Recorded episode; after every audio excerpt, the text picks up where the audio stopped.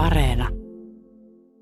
Tämä kieltäytyminen vaikutti sitäkin julmemmalta, kun Swan oli kauan ajatellut, että hänen mahdollinen avioliittonsa Odetten kanssa olisi tilaisuus esitellä oma tytär herttuattarelle.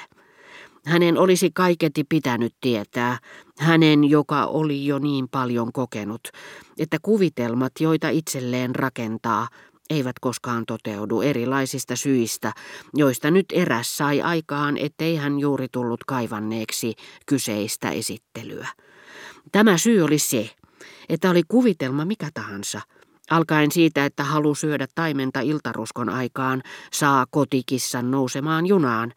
Aina siihen, että halu hämmästyttää korskeaa kassaneitiä pysähtymällä tämän eteen loisteliaissa vaunuissa, saa säälimättömän miehen tekemään murhan tai toivomaan omaistensa kuolemaa ja perintöä aina sen mukaan, onko hän rohkea vai laiska, seuraako hän suunnitelmiaan vai tyytyykö hellimään niiden aihioita.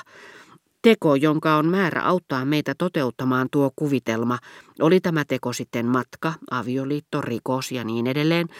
Tämä teko muuttaa meidät niin syvällisesti, että me enää pidä tärkeänä syytä, joka sai meidät siihen ryhtymään. Eikä mieleemme ehkä kertaakaan edes juolahda se kuvitelma, joka meillä oli silloin, kun emme vielä olleet muuttuneet matkamieheksi, tai aviopuolisoksi, tai rikolliseksi, tai erakoksi, joka on ryhtynyt työhön kunnian tähden ja menettänyt kunnianhimonsa saman tien, ja niin edelleen. Ja vaikka itsepäisesti pitäisimmekin kiinni siitä, että me turhaan heittäytyneet toimeliaiksi, on todennäköistä, että auringon lasku ei tekisikään meihin vaikutusta, että meidän tulisi vilu ja mielemme tekisi takan ääreen saamaan keittoa, eikä suinkaan taivas alle syömään taimenta, että vaunumme eivät herättäisikään ihailua kassaneidissä, joka ehkä vallan muista syistä arvostaisi meitä paljonkin, mutta suhtautuisi epäluuloisesti tähän äkilliseen vaurastumiseen. Lyhyesti sanoen, olemme nähneet, että Suon naimisiin mentyään piti ensiarvoisen tärkeinä vaimonsa ja tyttärensä tuttavuussuhteita rouva Bontampiin ja kumppaneihin.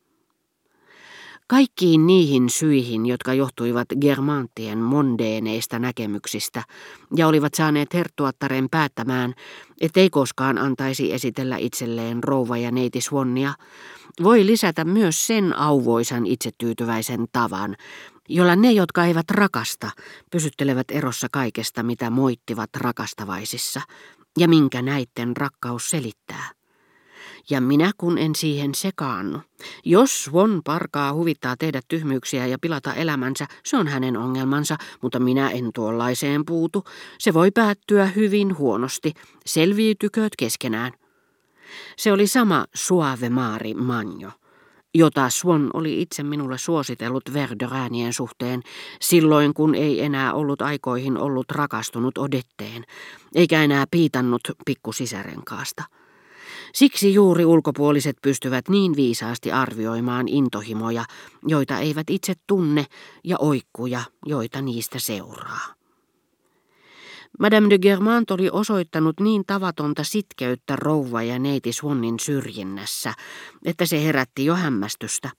Kun Madame de Molay ja Madame de Marsant olivat alkaneet hieroa tuttavuutta rouva Swannin kanssa ja vieneet hänen luokseen muutaman seurapiirirouvan, Madame de Germant ei ollut ainoastaan pysynyt taipumattomana, vaan polttanut kaikki sillat ja järjestänyt niin, että hänen serkkunsa Germantin ruhtinatar seurasi esimerkkiä.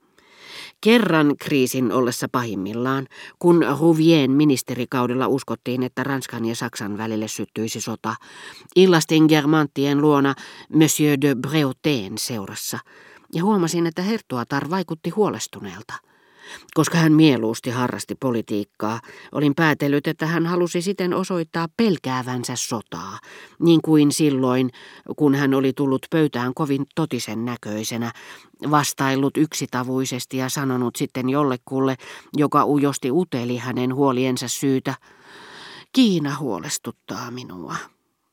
Mutta hetken kuluttua Madame de Germant oli itse tarjonnut selityksen vakavaan ilmeeseensä, jonka olin pannut sodan uhan tiliin. Hän näet sanoi Monsieur de Breautelle, Marie Naar haluaa kuulemma nostaa suonnit asemiin seurapiireissä. Minun on ehdottomasti käytävä huomen aamulla Marie Gilberten luona, jotta hän auttaisi minua estämään sen. Muuten seurapiireistä tulee loppu. Kaikki kunnia Dreyfusin jutulle, mutta silloinhan kulmapuodin rouvakin voi tulla sanomaan, että on kansallismielinen ja vaatia siitä hyvästä kutsua meille. Ja tämä huomio oli kevytmielisyydessään niin perin kaukana siitä, mitä olin odottanut, että ällistyin kuin sanomalehden lukija, joka etsiessään Le Figaron tavanomaisilta sivuilta viimeisiä uutisia Venäjän ja Japanin sodasta, törmääkin luetteloon henkilöistä, jotka ovat antaneet häälahjan Mademoiselle de Mortemarille – Huomattava aatelisavioliitto, kun on pakottanut maa- ja meritaistelut perääntymään lehden loppuosaan. Herttuatar taas oli lopulta alkanut tuntea yli kaiken kohtuuden pitkitetystä sitkeydestään ylpeää iloa, jonka hän muisti tuoda esiin aina sopivan tilaisuuden tullen. Hän tapasi sanoa, Babal väittää, että me kaksi olemme Pariisin eleganteimmat henkilöt, koska vain hän ja minä emme salli rouva ja neiti Swannin tervehtiä itseämme. Eleganssi on siis hänen mielestään sitä, ettei tunne rouva Swannia.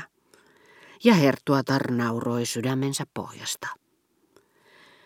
Suonnin kuoltua kävi kuitenkin niin, ettei päätös olla ottamatta vastaan hänen tytärtään enää tyydyttänyt herttuattaren ylpeyttä, omapäisyyttä ja vainonhimoa.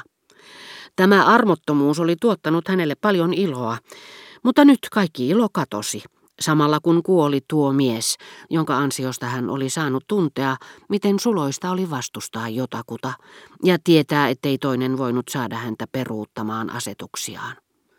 Madame de Germant oli silloin siirtynyt säätämään uusia asetuksia, jotka kohdistuivat eläviin ihmisiin ja saivat hänet tuntemaan, että hänellä oli valta tehdä juuri niin kuin hyväksi näki. Hän ei ajatellut Swannin tytärtä, mutta kun tästä puhuttiin, hän tunsi uteliaisuutta, jota herättää tuntematon seutu, uteliaisuutta, jota halu viedä Swannilta luulot, ei häneltä enää peitellyt. Sitä paitsi niin monet erilaiset tunteet voivat edesauttaa yhden ainoan syntymistä, ettei tiedä, vaikka tässä mielenkiinnossa olisi ollut mukana hellyyttäkin suonnia kohtaan. Epäilemättä, sillä kaikilla yhteiskunnan tasoilla pintapuolinen seuraelämä lamauttaa herkkätunteisuuden ja vie kyvyn herättää kuolleet henkiin. Herttuatar oli niitä, jotka tarvitsevat läsnäoloa jota hän tosi germanttina osasi taitavasti pitkittää, voidakseen todella rakastaa, mutta myös, mikä on harvinaisempaa, voidakseen vähän vihata. Niinpä hänen suopeat tunteensa, jotka ihmisten tekojen herättämä harmi oli heidän elinaikanaan hänessä tukahduttanut, elpyivät usein uudestaan heidän kuoltuaan. Silloin hänessä melkein heräsi sovinnon halu, koska hän kuvitteli, hyvin epämääräisesti tosin, yksinomaan heidän avujaan, eikä lainkaan kaikkea sitä halpaa omahyväisyyttä ja kiipimistä, joka oli häntä kismittänyt heidän eläessään.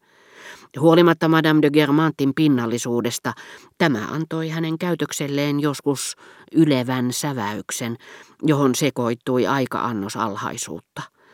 Sillä ihmisistä kolme neljännestä imartelee eläviä, eikä pidä mitään lukua kuolleista, kun taas Herttuatar teki usein vasta ihmisten kuoleman jälkeen sen, mitä ne, joita hän oli kohdellut kaltoin, olisivat halunneet hänen tekevän heidän eläessään.